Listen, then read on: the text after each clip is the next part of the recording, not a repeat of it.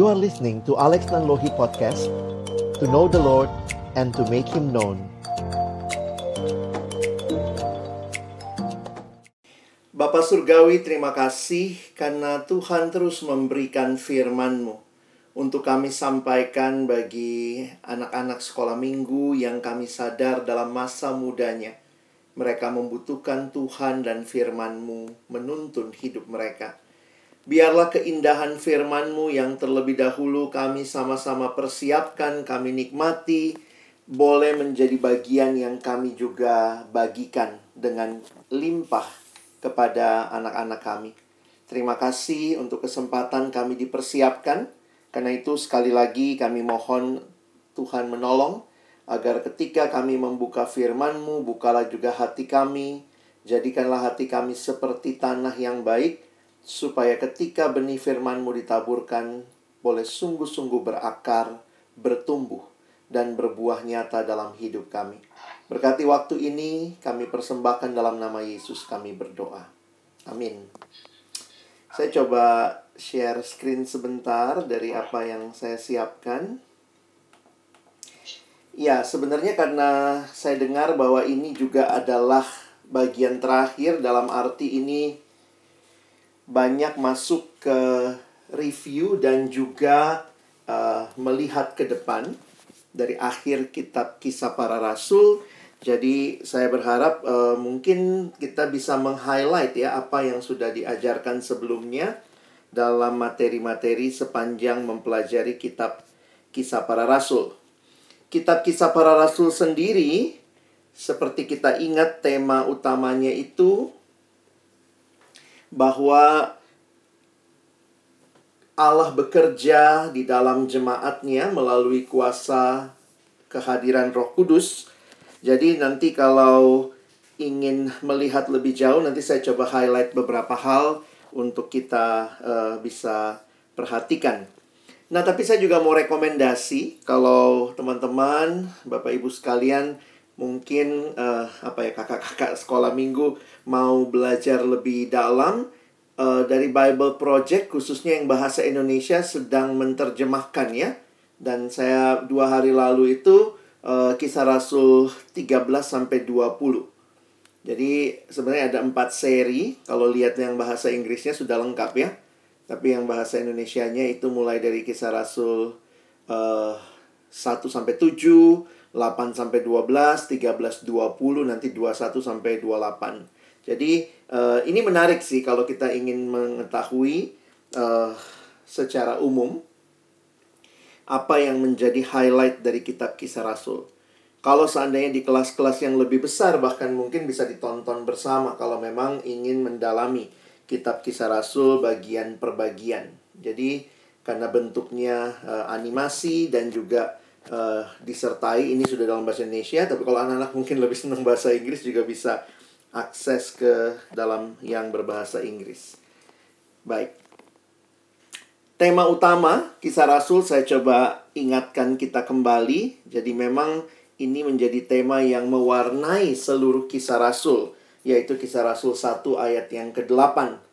Di dalamnya kita membaca, "Tetapi kamu akan menerima kuasa kalau Roh Kudus turun ke atas kamu, dan kamu akan menjadi saksiku di Yerusalem dan di seluruh Yudea dan Samaria dan sampai ke ujung bumi.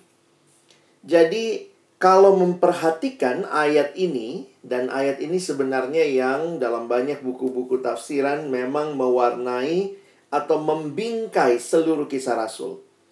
Jadi, apa yang kita lihat di dalam kisah Rasul sedang mengemukakan tema tentang bagaimana waktu Roh Kudus turun, lalu kemudian mereka jadi saksi, murid-murid jadi saksi dan mulai dari Yerusalem sampai ke ujung bumi yang dipahami pada waktu itu.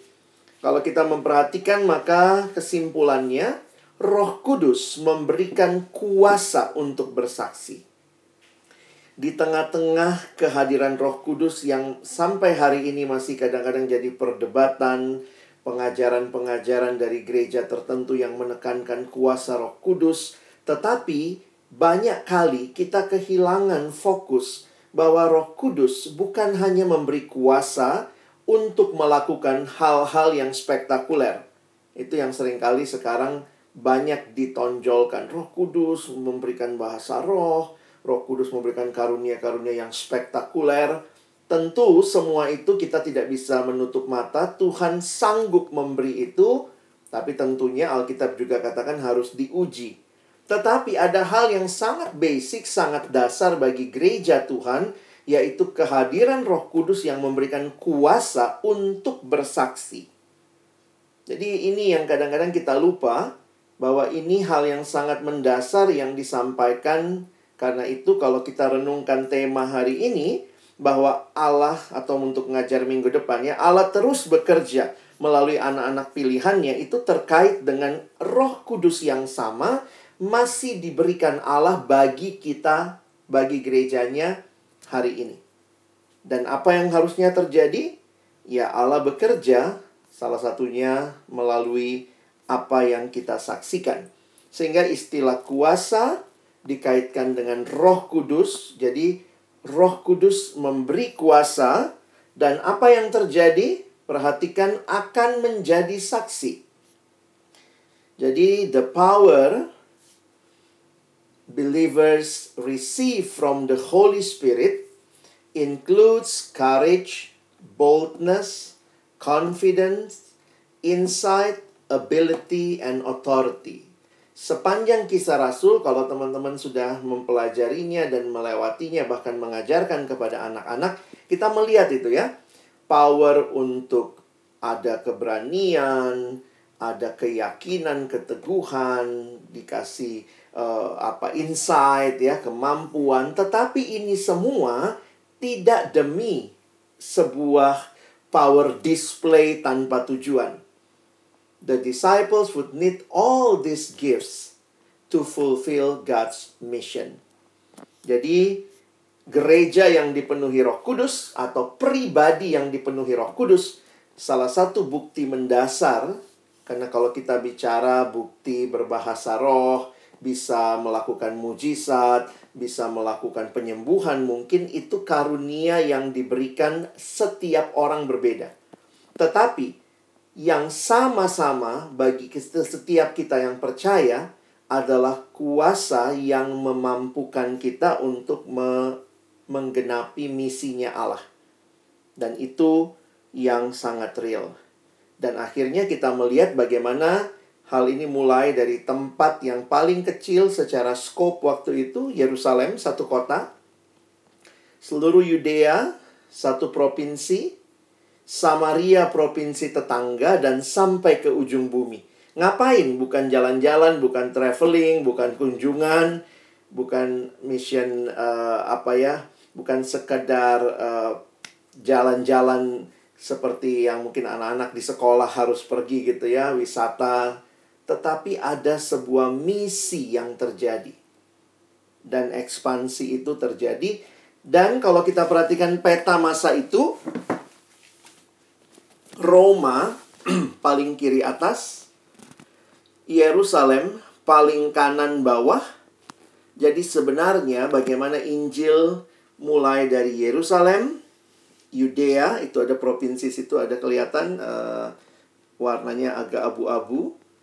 Lalu Samaria, another province, dan bahkan sampai ujung bumi, yaitu kota Roma yang dimengerti oleh orang-orang pada masa itu.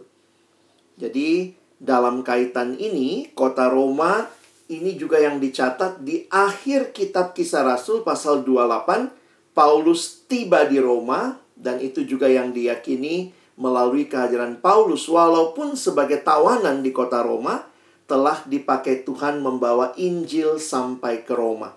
Jadi kitab Kisah Rasul secara khusus mencatat bagaimana mulai dari Yerusalem, Yudea, Samaria sampai ke ujung bumi dan dicatat di dalam 28 pasal. Di pasal yang pertama masih di Yerusalem dan di pasal 28 sampai ke Roma, sampai ke ujung bumi masa itu.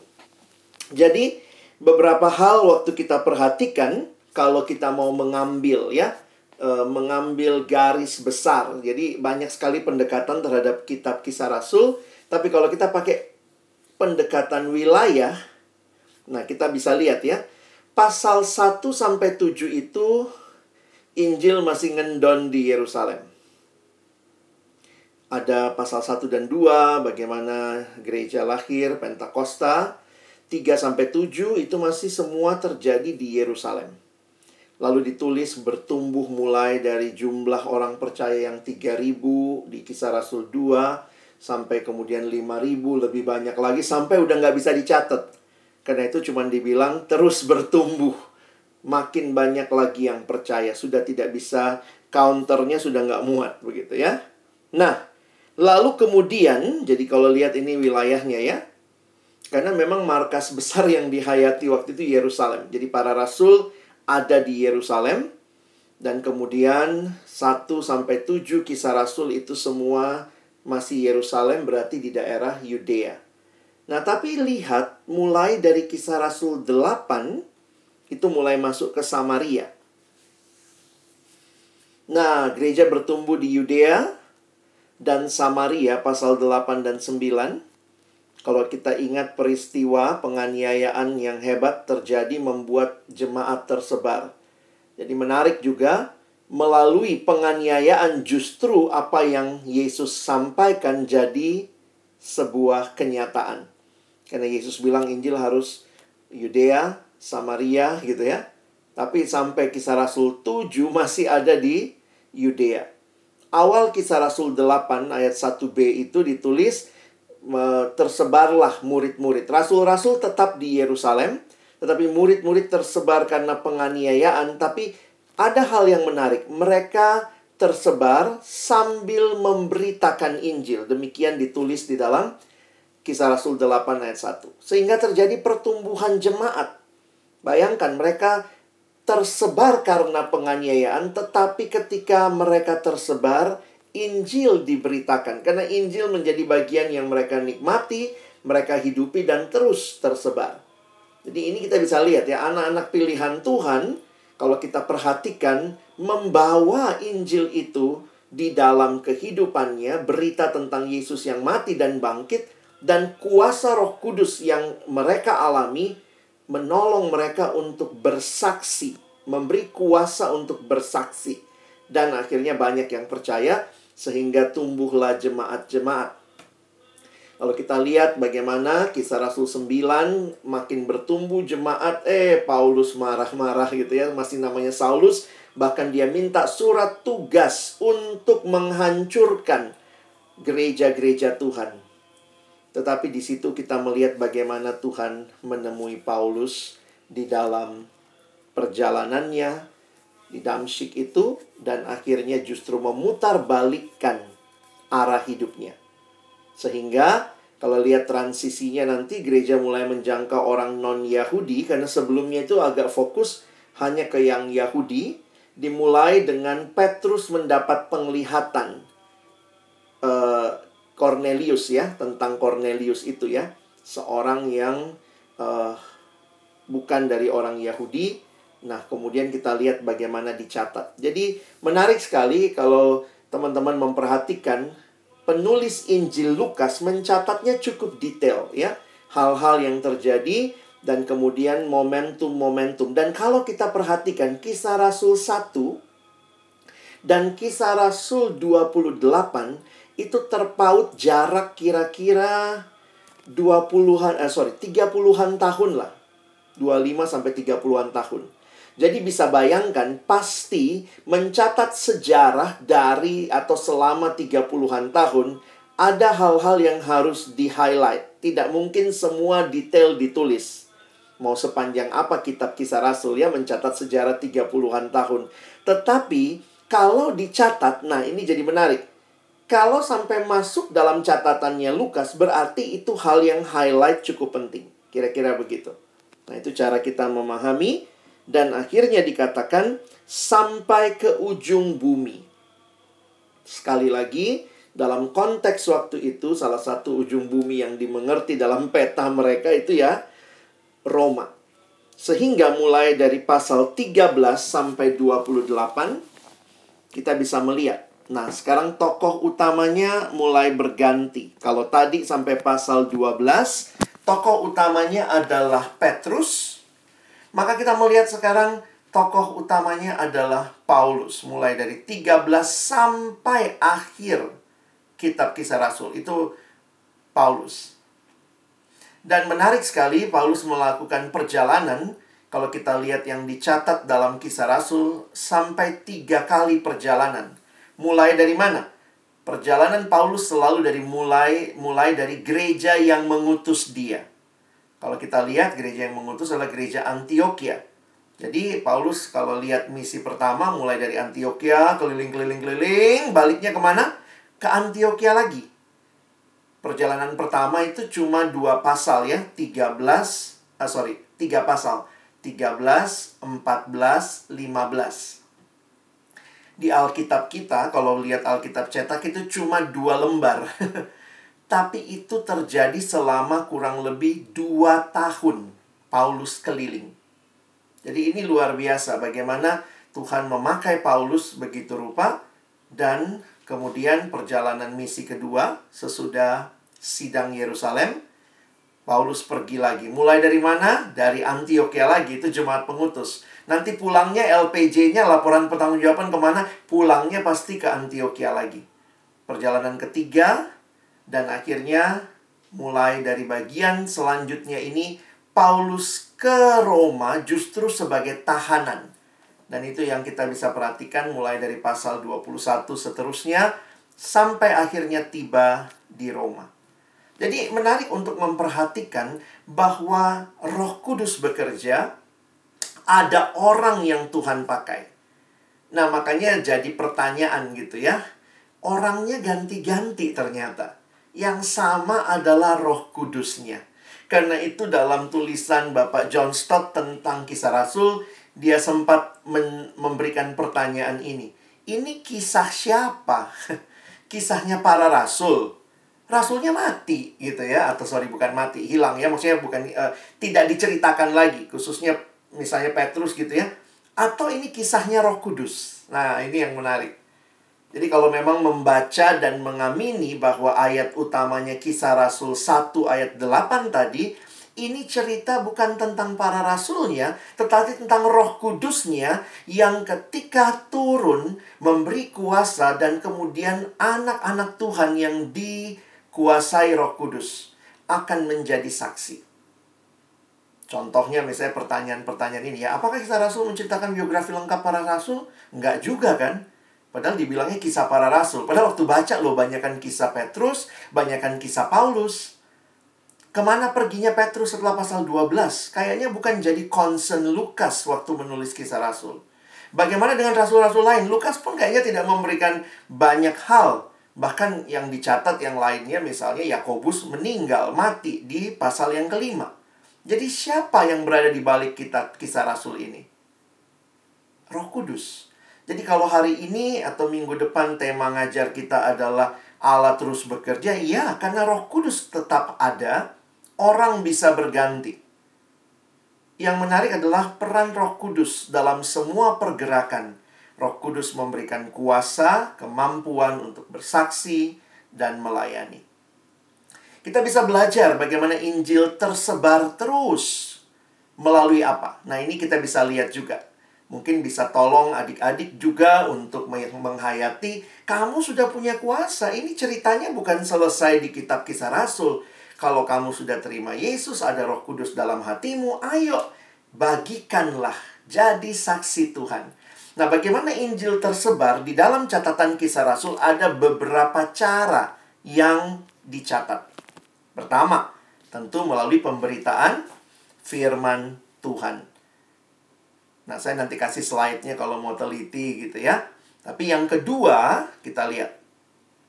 Injil pun tersebar melalui tanda-tanda dan mujizat yang mendukung pemberitaan firman tersebut.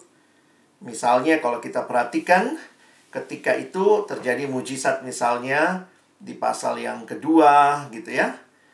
Rasul-rasul itu dituliskan mengadakan banyak mujizat dan tanda. Bukan demi mujizat. Tanda dan mujizat menyertai untuk meneguhkan Injil yang diberitakan. Lalu akhirnya pun ini membuat mereka disegani juga ya orang-orang sangat uh, dihormati oleh orang banyak. Lalu Injil tersebar juga melalui cara hidup. Dituliskan dalam kisah Rasul 2 ayat 46 bagaimana mereka benar-benar berbagi. Ya. Bagaimana mereka dengan sehati berkumpul dalam bait Allah. Kalau kita baca ayat sebelumnya 45 bahwa di situ dikatakan apa yang jadi kepunyaan mereka, mereka jadikan hal yang membantu ke, uh, kebutuhan orang lain. Dan lihat cara hidup mereka ternyata di ayat 47 dicatat mereka disukai semua orang. Dan akhirnya Tuhan menambahkan jumlah mereka. Nah, lalu mereka juga Injil tersebar dalam kisah Rasul melalui keberanian yang Allah berikan untuk memberitakan firman ketika jemaat ini berdoa. Jadi, uh, mungkin kita bisa highlight juga buat adik-adik anak-anak sekolah minggu untuk mereka melalui kehidupannya. Nggak harus maksudnya tunggu mereka nanti kalau besar sudah menyampaikan berita Injil dengan dengan jelas. Bukan bukan hanya nanti tetapi sejak mereka kecil mereka muda mereka hidup benar hidup taat kepada Tuhan taat pada orang tua melalui kesaksian hidup mereka. Kiranya orang boleh melihat juga ya oh beda ya anak Tuhan atau bukan. Mungkin jadi saksinya nggak jauh-jauh ya buat mbaknya di rumah buat supirnya di rumah buat orang-orang karena sekarang kan semua dalam rumah ya jadi saksinya di mana nih ya di dalam hal-hal yang sederhana mereka benar-benar menyadari Allah terus memakai orang untuk bersaksi kadang-kadang tema seperti ini apalagi kalau bahas kisah rasul kan kayaknya harus pergi ke mana ya tapi Allah terus bekerja melalui anak-anak pilihannya. Di mana Allah bekerja? Di rumah. Di mana Allah bekerja? Mungkin di media sosial mereka. Kalau mereka sudah cukup besar, apa yang mereka posting? Apa yang mungkin mereka repost kalau mungkin mereka tidak membuat konten? Itu bisa menunjukkan sebenarnya bagaimana mereka mau jadi saksi. Allah terus memakai anak-anaknya. Dan kita lihat tantangannya banyak ya. Injil terus tersebar meskipun Nah, tekanan, penganiayaan. Ancamannya macam-macam dari Sanhedrin, lalu kemudian uh, kalau kita nanti perhatikan juga ini dari orang-orang Yahudi ya, tapi juga dari pemerintah Romawi yang dihasut oleh orang Yahudi untuk menangkap Paulus. Makanya kita juga lihat tekanan penganiayaan dan itu cukup banyak dicatat di kisah Rasul. Jadi mungkin kalau kita ingatkan adik-adik waktu kalian mau jadi saksi Tuhan, ingat masih ingat cerita Stefanus? Wah, gitu ya. Ada tantangan, tetapi bagaimana kita meyakini Tuhan hadir dan menguatkan. Nah, saya nggak tahu cerita apa yang cukup highlight waktu kita ngajar, tapi kan ada selalu ada tantangan. Jadi untuk hidup jadi saksi Tuhan tuh nggak mudah. Tapi bukan berarti tidak mungkin tidak mudah beda dengan tidak mungkin. Bagaimana mungkin? Karena Tuhan kasih kekuatan. Nah, kalau kita lihat lagi Injil tersebar meskipun ada kepalsuan. Masih ingat cerita Ananias dan Safira? Memang kalau ada benda yang asli selalu ada KW-nya ya. Nah, ada tipe-tipe Ananias Safira, ada Simon si penyihir. Jadi kalau kita baca kisah Rasul itu banyak nih ya. Tapi dicatat terus Injil tersebar menghadapi perpecahan kalau lihat konteks kisah Rasul 6 waktu mulai ada sungut-sungut di kalangan orang Yahudi yang uh, pembagian buat janda mereka tidak diperhatikan. Tapi kesimpulannya apa? Injil terus tersebar. Karena ini agenda Allah yang berdaulat. Masih ingat tadi kisah Rasul 1 ayat 8? Dan Allah yang berdaulat itu Allah yang kuasanya melampaui kuasa manusia. Di saat mungkin jemaat bingung bagaimana harus menghadapi Herodes, Tuhan intervensi, ditampar malaikat ya. Jadi memang kadang-kadang ada hal-hal yang kita udah mentok gitu ya. Wah Tuhan bertindaklah, kita udah nggak tahu lagi nih Tuhan gimana. Tapi efeknya menarik, maka firman Tuhan makin tersebar dan makin banyak didengar orang. Jadi buat kita yang mengajar kita yakin bahwa Allah terus bekerja, buat anak-anak kita, kita ingatkan Allah terus bekerja melalui anak-anak pilihannya. Siapa itu? Ya setiap kita yang percaya ada roh kudus diam di dalam kita. Roh kudus berikan kuasa untuk bersaksi. Bersaksi tidak mudah. Ada tantangan. Ada hal yang mungkin kita alami harus kita lewati. Tetapi Tuhan berjanji menyertai. Dan kitab kisah Rasul selesai di pasal 28. Tetapi kisah Allah belum selesai. Karena Allah yang sama, Roh Kudus yang sama, rasul boleh berganti. Tetapi Tuhan tetap sama, Roh Kudus tetap sama, karena itu cerita Allah berlanjut di setiap hidup anak-anak pilihan Tuhan. God is not finished writing your story. Tuhan belum selesai menceritakan atau menuliskan kisah-kisah kita. Karena itu sekarang ada gerakan kalau Bapak Ibu teman-teman mau cek ya, ada gerakan Kisah Rasul 29. Pernah dengar? Nanti googling ya. X29. Kenapa? Karena mereka meyakini bahwa Allah yang sama seperti tema kita ya. Allah terus bekerja dan lewat siapa? Lewat semua kita, termasuk anak-anak kita. Kiranya Tuhan memberkati dan menolong teman-teman untuk bisa persiapan dan juga membagikan dengan satu kerinduan yang dalam untuk mengajak mereka terus dipakai Tuhan di dalam generasi ini.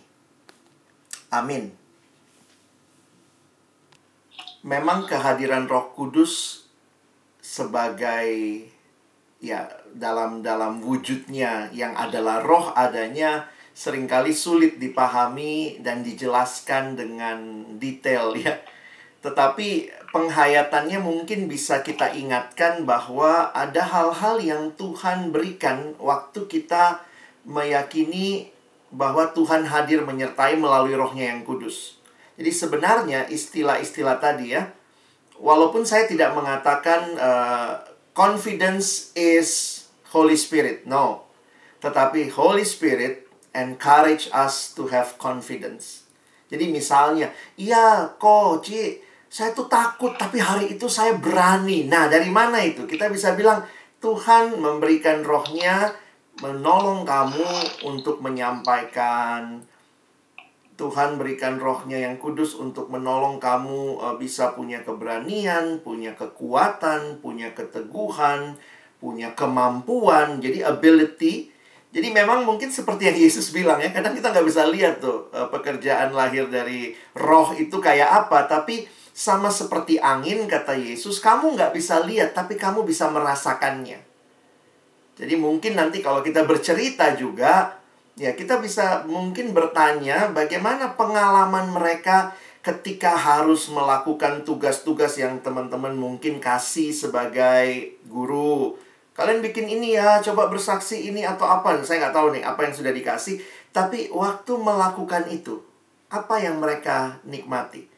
Nah, kita bisa tegaskan bahwa itulah yang Roh Kudus berikan. Jadi, slide saya tadi soal confidence and courage, termasuk abilities, itulah yang Roh Kudus mampukan. Mungkin seiring mereka tambah dewasa nanti masuk katekisasi, mereka bisa lebih kenal dalam pengertian yang lebih abstrak ya Roh Kudus adalah pribadi Allah Tritunggal yang bagaimana itu nanti mungkin ya dalam tahapan pertumbuhan rohani mereka. Thank you. Thank you bang. Nyambung dikit uh, kalau yeah. buat kelas kecil, terutama babies yang balita batita. Iya. yeah. Ada lagu kali kak kak Arwinto ya, pakai lagu-lagu lah. Ya jadi uh, saya nggak tahu juga ya. Saya saya udah lama nggak ngajar sekolah minggu nggak nggak terlalu ingat lagu-lagu. Jadi kalau mungkin buat yang kecil kita pakai lagu aja misalnya kayak uh, Roh Kudus di hati gitu ya. Jadi mungkin dengan mengingatkan gerakan-gerakan bahwa Roh Kudus diam di hatiku gitu ya untuk mereka juga. Jadi gerakan kayak meyakini Tuhan menyertai ya. Nah, Roh Kudus turun gitu ya. Ada lagu-lagu yang saya pikir uh, mungkin mereka belum bisa paham sepenuhnya, tetapi bawalah mereka meyakini kehadirannya dan itu uh, mungkin untuk usia mereka lagu akan banyak menolong gerakan ya coba Eh, kita yakin Tuhan Yesus ada di mana? Di hati kita misalnya. Itu sesuatu yang membuat mereka akan teringat terus. Jadi ketimbang kita kasih konsep, Yesus itu hadir di antara kita, di sekitar di mana? Di hati kita gitu. Mungkin itu sih. Thank you, Bang. Sama-sama.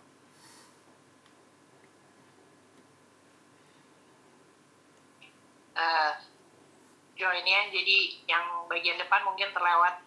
Iya. Uh, kalau untuk minggu depan ini uh, berarti review ya. Kalau saya lihat di materinya review ya. yang dikasih ke Ini saya. apakah-. Kan itu 28 pasal panjang yang maksudnya jadi kita ceritanya gimana ya? yang lebih. Ngajar kelas berapa Kak Ina?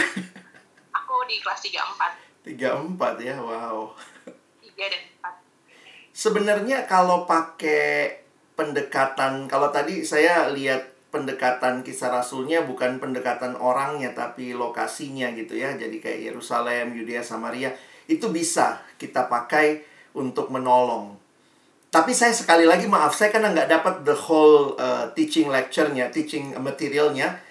Mungkinkah misalnya kita review waktu Injil di Yerusalem ada yang inget nggak? Nah ini saya nggak tahu nih.